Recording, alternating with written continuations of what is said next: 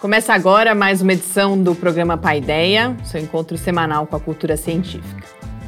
Hoje, continuando a série de edições especiais com entrevistas mais longas, a gente recebe Ana Lúcia Vitali Torcomian, que é professora titular do Departamento de Engenharia de Produção da UFSCar e uma das maiores especialistas do Brasil em gestão da tecnologia e inovação tecnológica.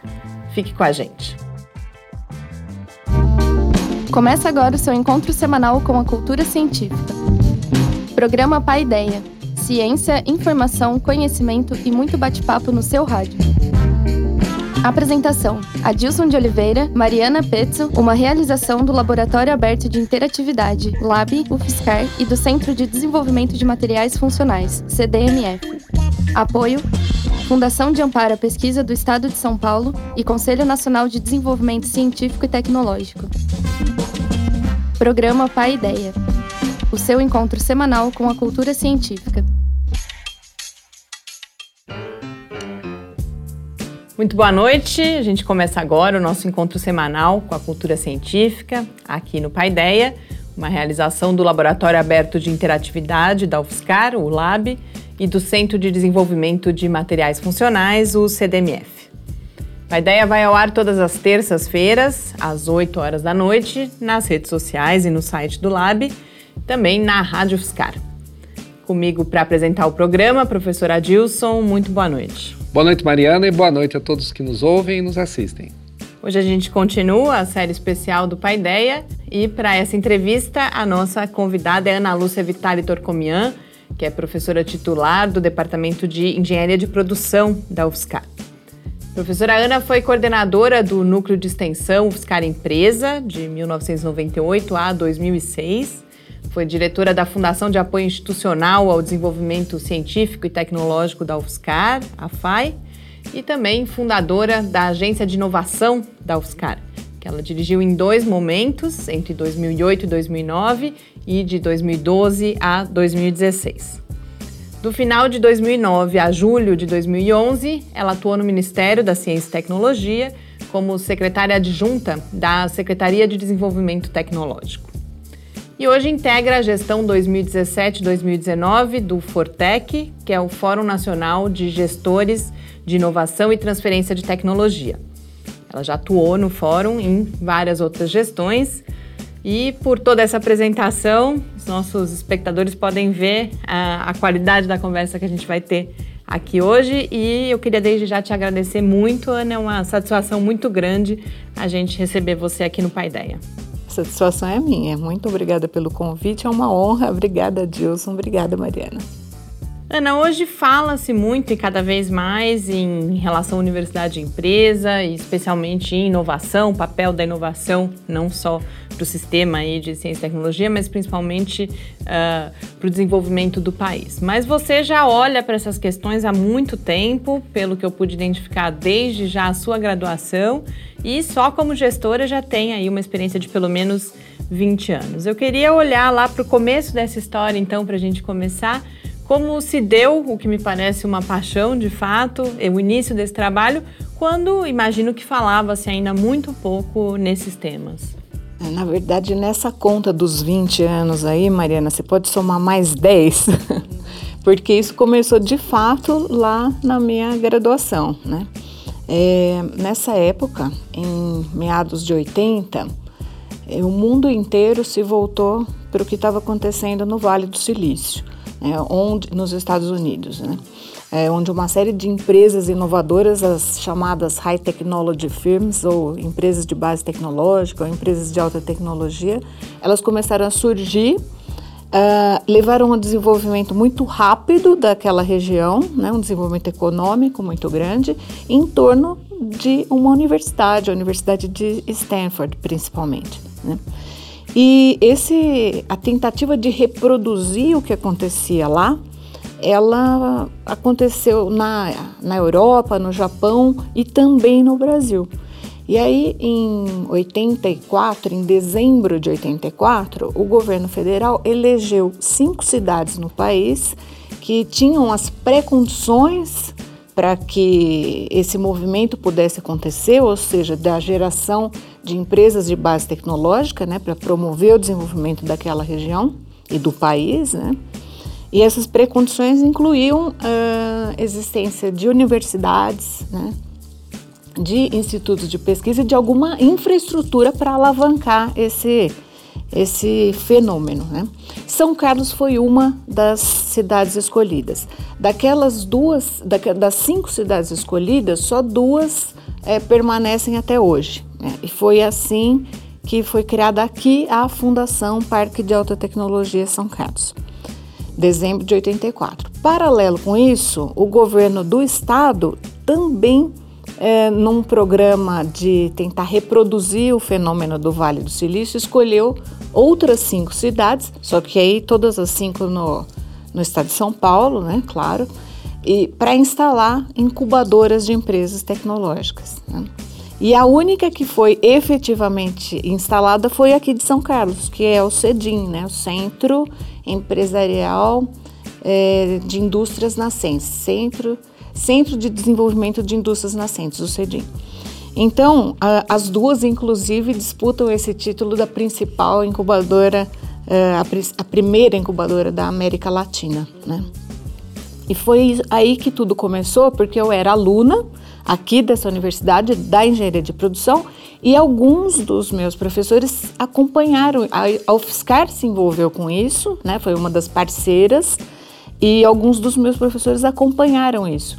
E eu fiz o meu trabalho de conclusão de curso exatamente estudando é, essas empresas de base tecnológica que estavam surgindo e sendo apoiadas aqui em São Carlos. Né? Então foi aí que, que tudo começou. Né? E aí eu não parei mais de estudar esse assunto e os assuntos correlatos. Né?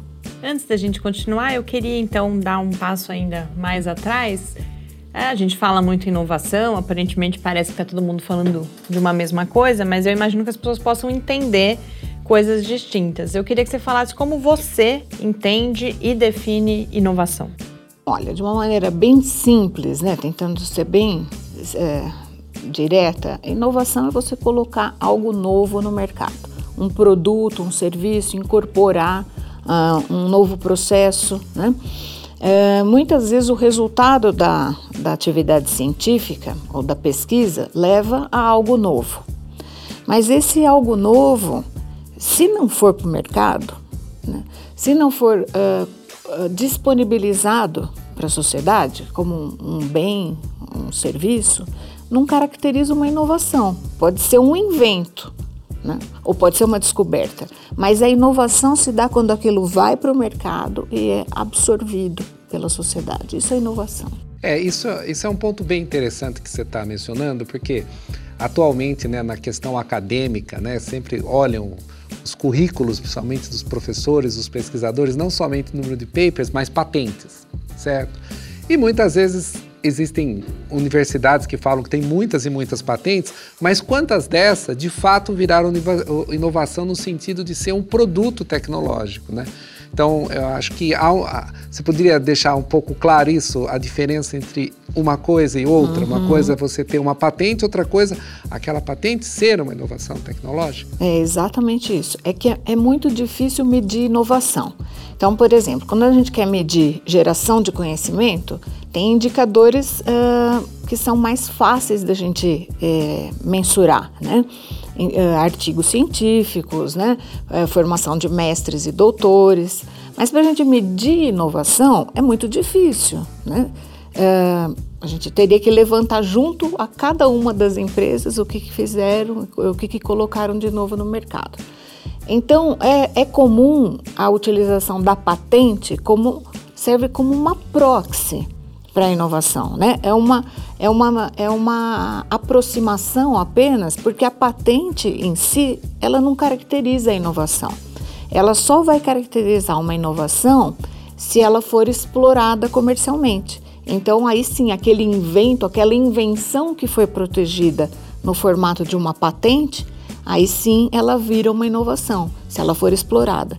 Se ela continuar apenas protegida né, na forma de uma patente, ela é uma invenção. É apenas uma boa ideia guardada. É uma, é uma invenção que foi protegida né, uh, usando aí uh, os diferentes formatos de proteção da propriedade intelectual, mas se ela não está sendo produzida, se ela não está gerando desenvolvimento econômico, né, se ela não está melhorando a qualidade de vida das pessoas, ela não, não caracteriza uma inovação de fato. Então, existe muito essa, essa questão de, de, de, de faltas de indicadores específicos para a gente dizer isso. Isso muitas vezes cobram exatamente da universidade essa questão, né? Que a, muitas vezes colocam que a, a, universidade tem que fazer inovação tecnológica, mas conforme você está dizendo, a universidade não põe produtos na, no mercado. Quem faz a inovação é quem produz, quem faz, né? Então essa, essa é uma confusão que nesses momentos, principalmente de crise, né, sempre estão cobrando que a universidade se aproxime mais das pessoas, etc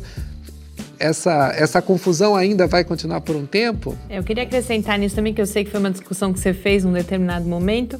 Essa cobrança é feita também nos famosos rankings universitários, é. né? Que acabam medindo, principalmente, imagino que patentes também. Então, se você puder comentar todo esse cenário de, de cobranças e desses do, do, papel dos diferentes atores, inclusive, né? É que assim, de fato, quem vai é, é, concretizar a inovação é a empresa, né? que é quem vai vender os produtos e vai gerar as trocas econômicas que vai proporcionar o desenvolvimento. Né? É, ter, só que para ter inovação, você tem que ter pesquisa. Né? Você tem que ter pesquisa é, capaz de gerar inventos, né? ou capaz de, de descobertas, gerar descobertas, né? e, e para que isso vá para o mercado. Então, o que, que a gente tem? A gente tem, é, no país, a gente tem uma fragilidade aí do lado das empresas que os investimentos em pesquisa e desenvolvimento, eles são pífios, né? E onde tem esse investimento no país? Tem nas universidades, nos institutos de pesquisa. Então, a geração do conhecimento está nas universidades, está nos institutos de pesquisa. Só que esse conhecimento, se ele não for para o mercado, ele não se transforma em riqueza. Então, é necessária essa aproximação. Né? Não é a universidade em si que vai é, realizar a inovação, mas ela vai contribuir para que essa, essa inovação é, se concretize. É, e aí as maneiras para que isso ocorra, né? A gente tem diversas maneiras. Então, uh, na hora que a universidade protege uma patente, ela protege para licenciar, ela protege para ir para o mercado, ou deveria ser assim, né? É, e aí ela vai licenciar, vai buscar um parceiro, uma empresa que tenha interesse naquela tecnologia, que esteja dentro do negócio da empresa aquela tecnologia para licenciar. Então, e ou ela vai estimular a criação de novas empresas, as chamadas spin-offs acadêmicas, né, que são empresas criadas para explorar uma tecnologia desenvolvida na universidade, em geral com a participação dos alunos da pós-graduação, alguns pesquisadores. Né? Então, essa aproximação, de fato, ela é fundamental. Né? E não é só no Brasil que é, onde a gente já tem esse problema do pouco investimento privado em P&D. Mesmo em países desenvolvidos, é, essa aproximação é importante, porque as empresas isoladamente elas não conseguem, mesmo tendo centros de P&D avançados, elas não conseguem dar conta, né? É, da, da, rapidez em que hoje é necessário colocar a inovação no mercado.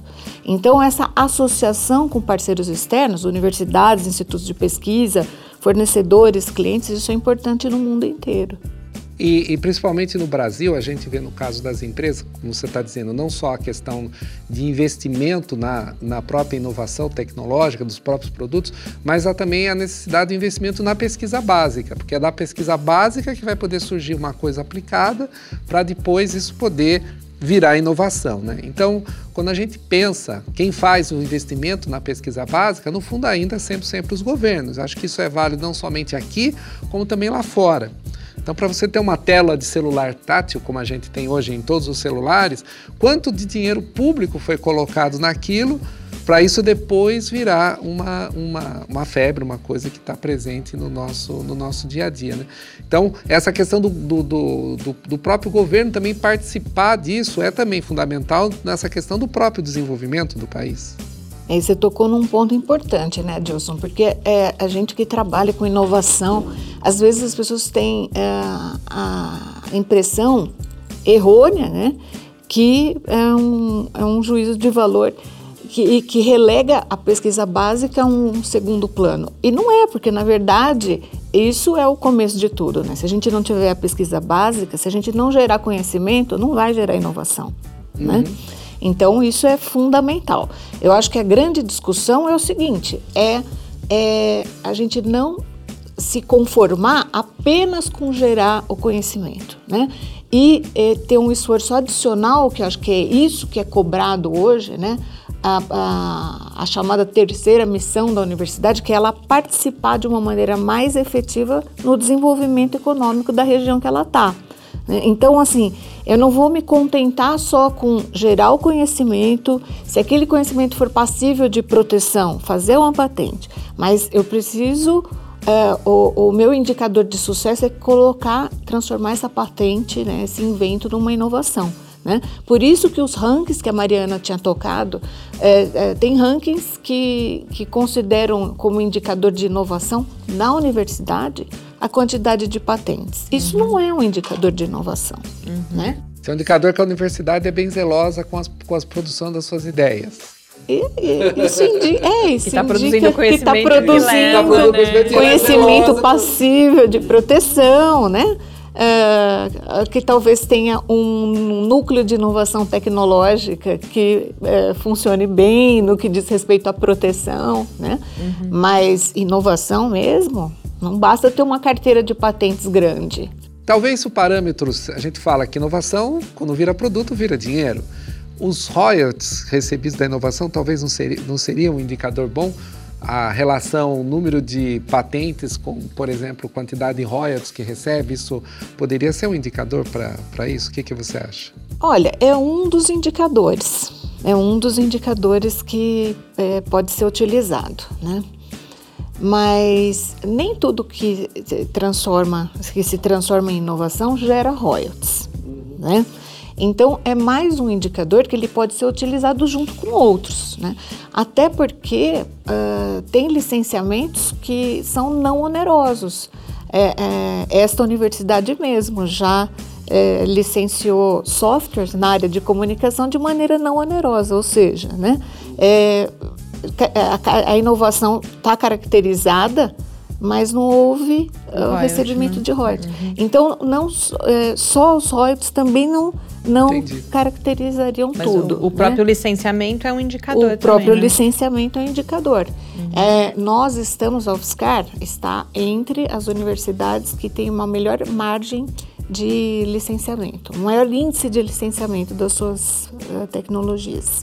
Ana, queria aproveitar essa discussão toda. A gente sabe que muitas vezes essa relação, quando se fala de patente, por exemplo, muitas vezes gera algum ruído, há uma tensão, fala-se ah, em proteção, mas então a universidade está se fechando, ela vai cobrar pelo licenciamento.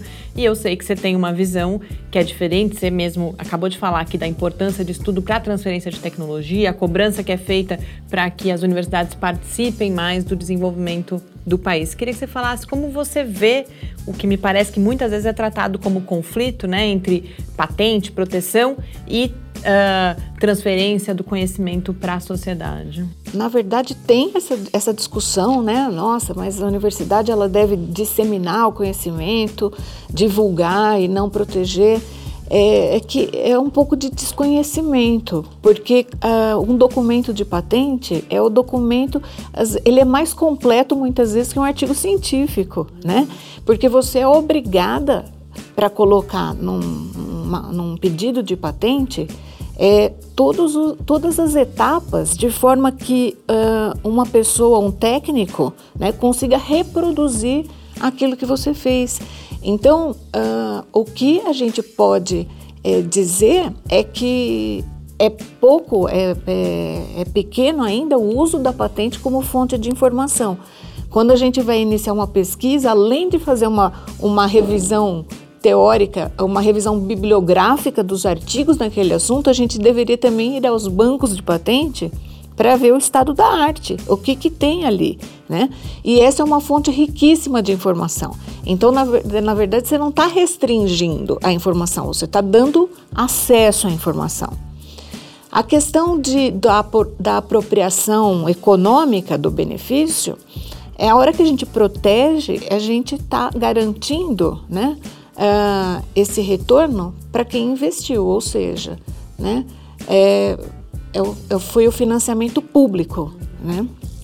Se a gente não fizer isso, o que, que acontece? Inclusive, a gente compromete o valor econômico da, da patente porque uma empresa não vai querer licenciar algo que não está protegido e depois qualquer um pode se apropriar daquilo. Né?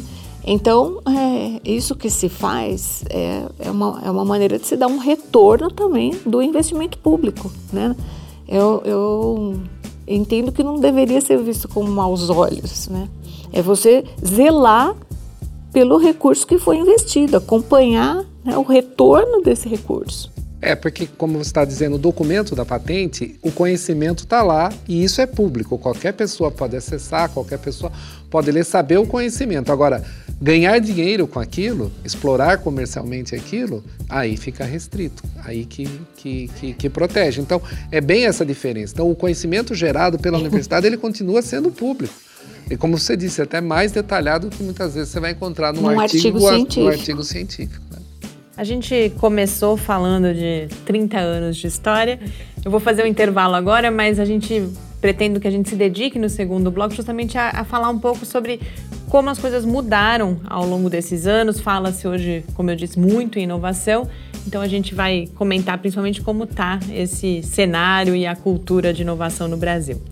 Mas antes, a gente acompanha um episódio do Clique Ciência, em que o professor Caio Augusto Teixeira Souto, que é professor do Departamento de Filosofia da UFSCar, fala da sua pesquisa relacionada à compreensão da vida no pensamento filosófico. A gente volta já. Clique Ciência. Meu nome é Caio Souto, eu sou doutorando na área da filosofia também professor substituto da UFSCar de filosofia e atuo dando aula para outros cursos também, é, como biologia, enfermagem e psicologia. A filosofia ela tem uma especificidade com relação às outras áreas do conhecimento, porque ela é uma disciplina que é muito antiga. Ela começou a, ser praticada, ela surgiu há mais de 2.500 anos é, ela tem o seu nascimento na Grécia Antiga, num contexto em que havia várias cidades-estado diferentes e cada uma delas desenvolveu uma forma de pensamento é, que tinha alguns traços comuns e depois, com o tempo, isso ficou consolidado como o nascimento da filosofia. É, desde então, muitas modificações aconteceram, ela atravessou toda a Idade Média, entrou na modernidade, com, com várias é, modificações em contextos muito diferentes. E quando isso chega ao Brasil, é trazido o pensamento filosófico pelos jesuítas, os padres jesuítas, num contexto em que se, pro, é, se propunha desenvolver o pensamento filosófico atrelado às questões teológicas, às questões da igreja católica. Né? Então, o começo da filosofia no Brasil é vinculado à igreja, e isso perdurou né, a, a quase até o século XIX, essa exclusividade da igreja com relação ao pensamento filosófico. Depois, as escolas de direito começaram também a praticar a filosofia, mas aí ligada à teoria do Estado e a questões jurídicas.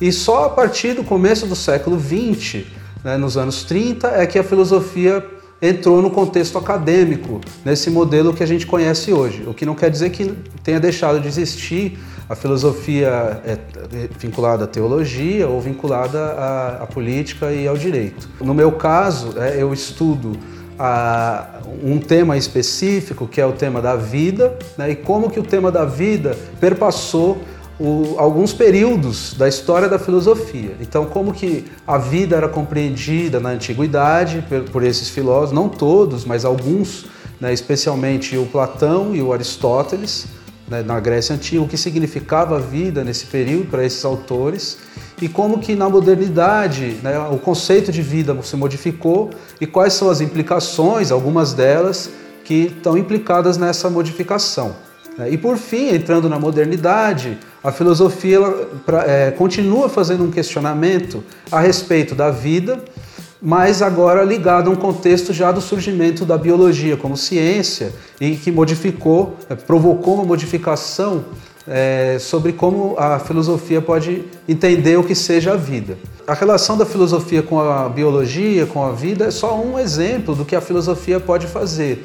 Porque a filosofia, enquanto forma de pensamento, ela não tem um objeto único que, que seja é, exclusivo dela. Então ela pode se apropriar de objetos estranhos e trazer para a produção conceitual que é própria à filosofia e, por sua vez, né, pelo contrário, todas as outras áreas de conhecimento também podem se utilizar da produção conceitual filosófica para fazer uh, continuar o desenvolvimento da, das suas práticas. Então isso é uma das coisas mais importantes da filosofia, é essa estranheza, é, essa estranhidade da filosofia. Ela é sempre estrangeira às outras disciplinas e isso é um, o que possibilita, inclusive, é, fazer dela é, uma forma de conhecimento que tenha perdurado tanto tempo né, e, que, e que, por mais que haja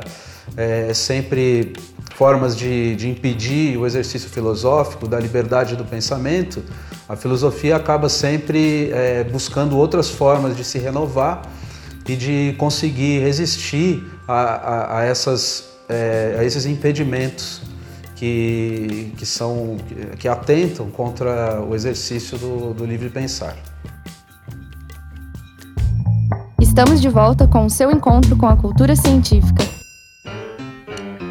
Estamos de volta aqui no Paideia. Hoje a gente conversa com a professora Ana Torcomian, que é professora titular do Departamento de Engenharia de Produção e uma das maiores especialistas aí do Brasil em inovação tecnológica, propriedade intelectual, tudo que está junto aí com essa questão da gestão da tecnologia. Ana, a gente de certa forma falou de inovação, definiu um pouco o que é e os processos no primeiro bloco. Queria que a gente falasse agora de como estamos em termos do sistema de inovação, do ecossistema de inovação no Brasil.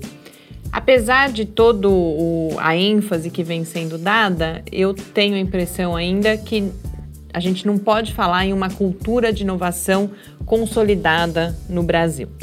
Me preparando aqui para a entrevista, eu vi dois estudos que foram notícia recentemente, um da Bloomberg e um da GE, falando, por exemplo, de uma economia pouco inovadora ou de uma certa lentidão uh, na regulação da inovação no Brasil.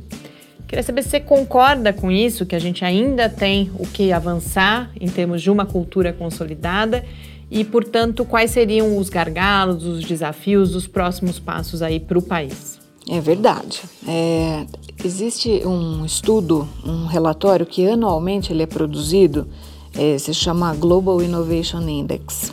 E a última versão foi em 2017, né? A versão de 2017 colocou o Brasil na 69ª posição em 127 países estudados. Né? Eu gosto muito desse estudo, esses outros são que você citou também são estudos, na verdade os resultados são, são muito semelhantes, né? É, mas eu costumo é, acompanhar o Global Innovation Index porque é, ele trabalha com cerca de 80 indicadores.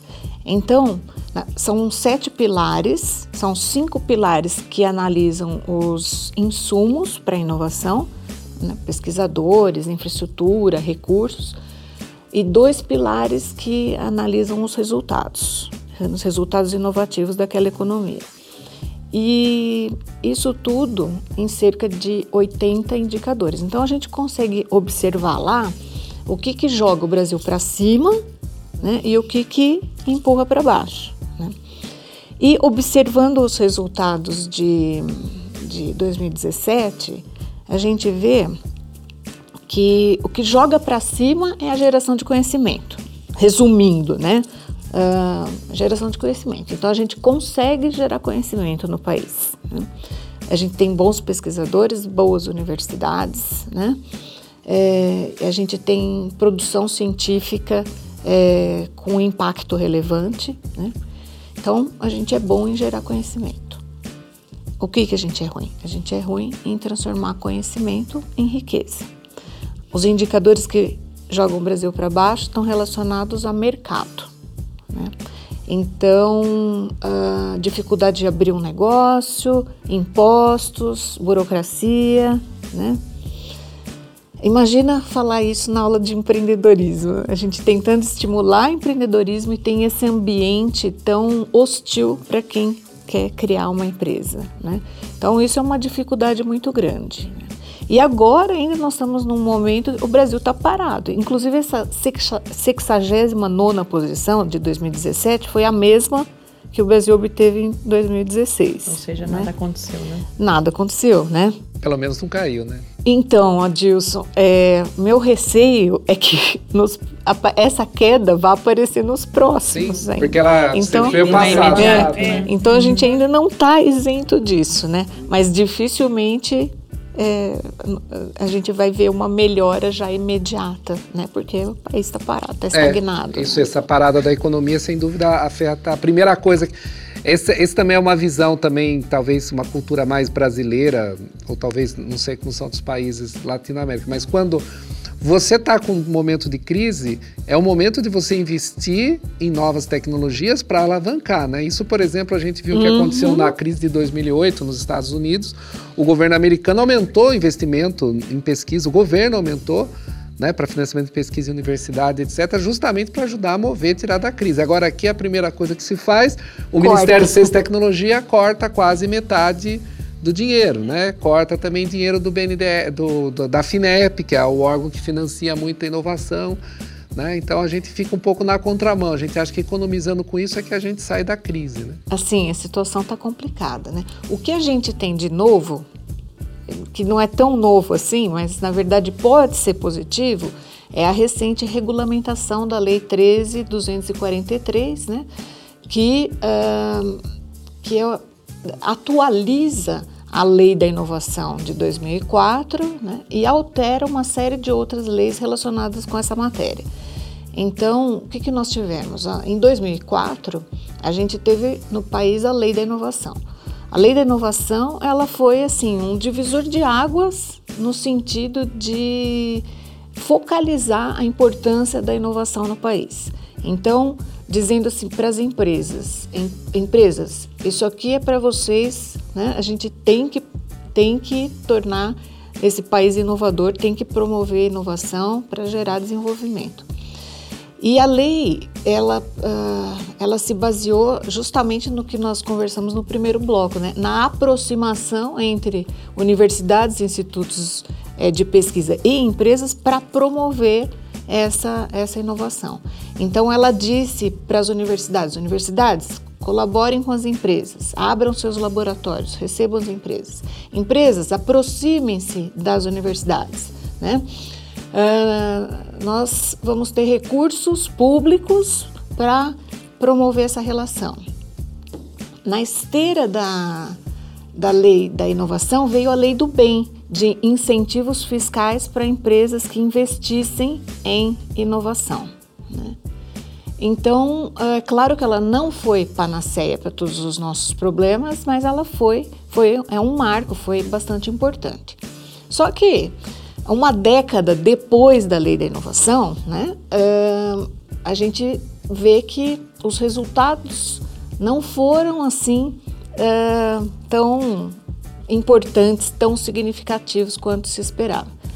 E aí, numa uma avaliação, uh, a gente observa que, bom, a lei da inovação foi boa, né, foi importante, mas deixou algumas brechas, né, é, alguns problemas, principalmente é, de insegurança jurídica, né, é, com, é, com, relação a essa parceria entre universidades e empresas. Outra coisa, a lei da inovação disse: universidades e institutos de pesquisa, vocês têm que criar um núcleo de inovação tecnológica para proteger a propriedade intelectual da universidade e transferir a tecnologia. só que não aparelhou completamente as universidades para isso. Né? Nenhuma, é, nenhuma universidade ganhou lá uma vaga né, para um, um funcionário, né, um TA, um técnico administrativo trabalhar naquela.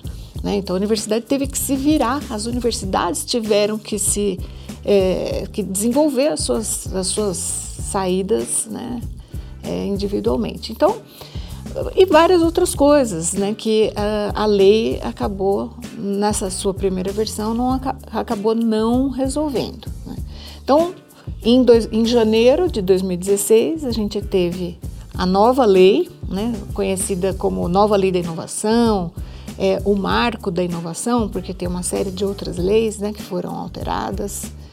E agora, semana algumas semanas. Eu fiquei né? surpresa, eu achei que já estava regulamentado, foi, acabou Não, de ser, né? Foi uhum. regulamentado em, em fevereiro, uhum. né? Em fevereiro deste ano de 2018, mais de um ano depois, né? E uh, a gente espera essa, essa nova lei, ela também, ela ainda continua com dificuldades, ainda tem questões controversas, né? Uh, ainda vão ter pontos aí de, de tensão, né?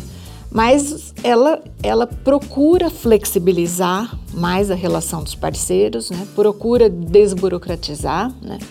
E amplia ainda a, a atuação, a responsabilidade dos núcleos de inovação tecnológica. É, a gente vê, por exemplo, no exterior, em universidades, por exemplo, na França ou nos Estados Unidos, que eu tive contato, que é muito fácil, por exemplo, ao, ao desenvolver uma, uma tecnologia, alguma coisa, de repente o próprio professor, junto com os estudantes, criam uma empresa, fazem parcerias, etc., com outro, para aquela tecnologia ser disponível, né? ser facilmente disponível. Agora, aqui a gente tem grandes barreiras. Né? Há, há aquela, aquela visão muito encarcerada, né? principalmente no caso dos professores, a questão da dedicação exclusiva, que, que acaba pegando por isso, né? Ah, o, o, que, o que dessa nova regulamentação, se é que você pode é, destacar alguma coisa, melhorou a vida para a gente aqui na universidade desse ponto de vista, se eu quiser fazer alguma inovação tecnológica? Qual seria o, um destaque disso? O que a, a, lei pede, que eu acho que isso é uma grande, é, é uma coisa importante, é uma grande contribuição, ela pede para as universidades, na verdade ela não pede, né? Ela manda. É. Ela diz para as universidades, ó, cada universidade tem que ter a sua política de inovação explícita, né? Então a universidade ainda vai poder é, decidir como que ela vê esse tipo de coisa, se ela acha correto, se ela não acha, em que circunstâncias o seu docente pode participar da criação de um negócio, né? Mas aí precisa estar tá explícito. Uhum. E isso é importante, porque quando não está explícito, as pessoas ficam uh, sem um direcionamento, né? sem saber se oh, isso é certo, eu posso fazer isso, não é, é errado. E fica aquela coisa, aquele mal-estar. Né? Se tiver explícito, eu acho que isso melhora bastante. Né?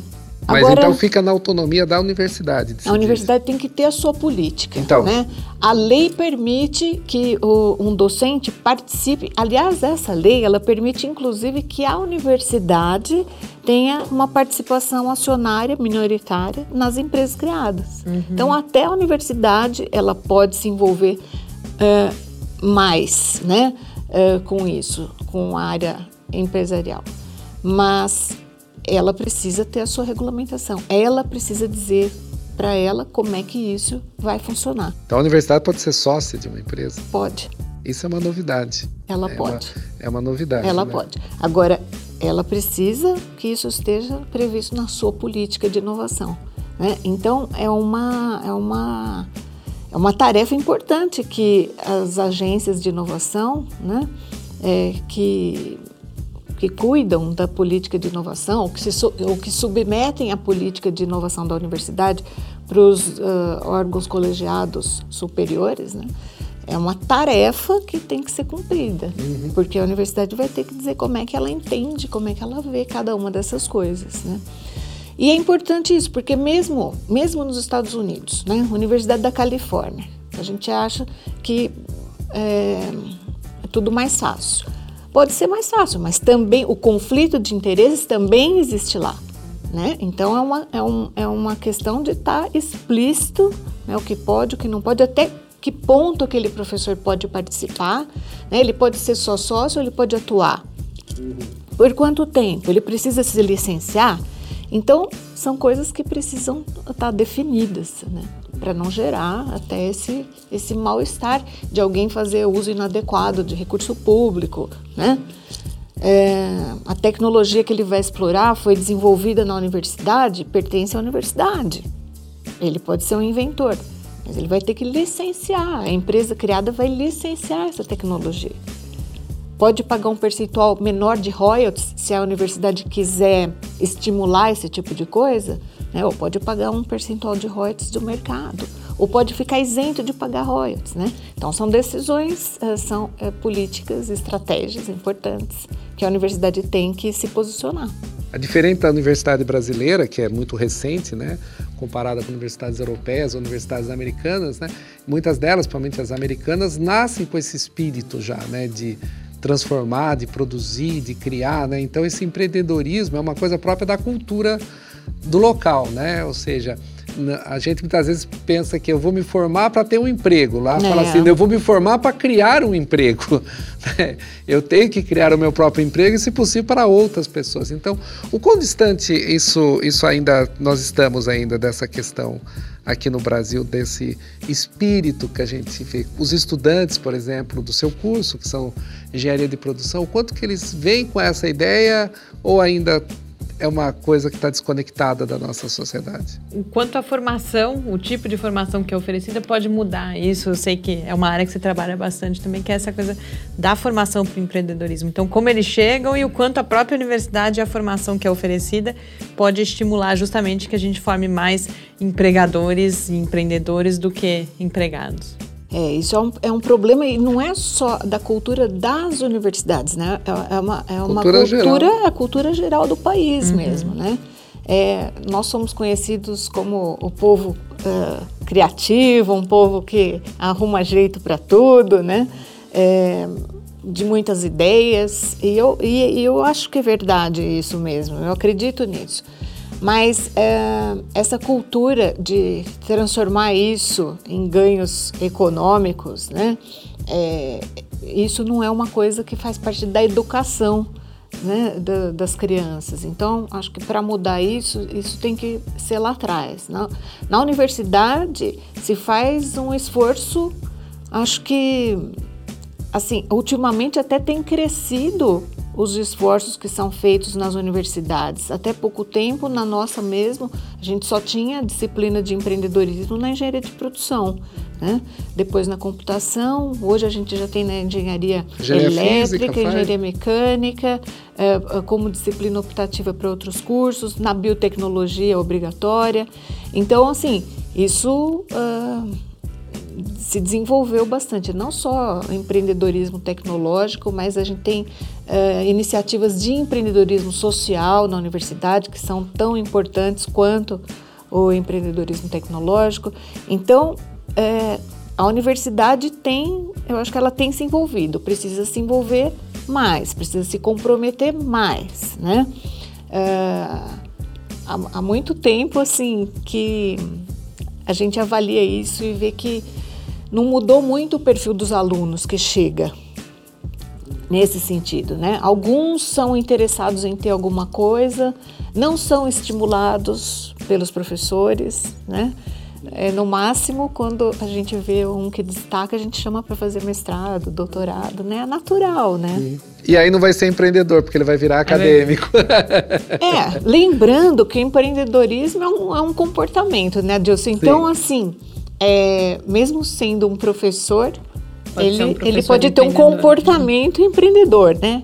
Que isso que a gente quer despertar. Mas sim, o empreendedor que vai e cria o negócio, cria o, os postos de trabalho, ele é fundamental, porque se aqui a nata, né, da sociedade que tem acesso ao ensino público é, de excelência como é o nosso, né? O pessoal da área de ciências exatas e tecnológicas, sobretudo, se eles não criarem os empregos, quem vai criar, né? É isso que eu pergunto para os alunos. Eu falo, gente, vocês estão esperando que alguém vai criar emprego para vocês? Vai continuar né? sem o emprego. Então, né? uhum. Isso é uma é, isso é uma realidade. Agora, por outro lado, a gente vai estimular eles a, a empreenderem e encontra com um ambiente completamente hostil, né? É, com burocracia, impostos. Então é, é é uma coisa assim, é difícil, né? Agora, a gente tem muita estrutura, por outro lado, para apoiar essas iniciativas, né? Então, eu falei, a gente falou no primeiro bloco das primeiras incubadoras da América Latina, aqui em São Carlos, né, que existem até hoje. Hoje, além dessas incubadoras, a gente tem uma série de coworkings, né? Os coworkings são uh, a novidade do momento, né? que são espaços para as empresas, para empresas, para pessoas iniciarem seus projetos, para abrigar pequenas empresas, né? É, é, muito, tem muito a ver com as incubadoras, né? Mas é um negócio, é um empreendimento. Né? E a gente tem os parques tecnológicos. Aqui a gente tem dois, né? Então nós estamos aqui, além de tudo, numa, numa região completamente assim, muito privilegiada, né? em termos de, de ter essas, essas, essas estruturas né? de estímulo e de apoio para a criação dos, de novos empreendimentos. Ana, a gente tem dois, três minutos. Eu não queria deixar de falar do Fortec. Você está como diretora técnica nessa gestão 2017-2019. Acho que é um bom fim para o nosso programa também, que a gente talvez resuma um pouco o que eu vou te perguntar, que é, na visão do Fortec para esse próximo ano, aí próximos dois anos, quais são, portanto, as prioridades em termos da gente continuar modificando esse cenário que nem sempre é favorável à inovação? Olha, é muito legal a gente poder falar isso, porque eu tenho a felicidade de poder trabalhar. É, todos os cargos que eu assumi, né, a, a, parte administrativa, tudo foi relacionado com minha área de pesquisa. Né? E é tudo uma coisa só. Ensino, pesquisa e extensão. Eu ensino isso né, na graduação, na pós, minhas pesquisas estão relacionadas com isso e os cargos também. E no, e no Fortec é, não está sendo diferente. Né? O Fortec ele é um fórum que agrega os núcleos de inovação do país todo, né? Estão mais, 200, mais de 200 núcleos de inovação tecnológica e pessoas, e estudantes, pesquisadores envolvidos com esse tema. E a minha, na minha diretoria está um projeto que eu sou responsável, que é justamente identificar né, como é que estão esses núcleos no país, porque os núcleos de inovação tecnológica, assim como as un nossas universidades, eles apresentam disparidades enormes. Né? Então, enquanto a gente está aqui uh, brigando pela transferência, no nível de universidades é, estrangeiras, é, renomadas e, e, e, reconhecidas por isso, né? a gente ainda tem núcleos de inovação assim aprendendo a proteger, que é a primeira etapa. Né?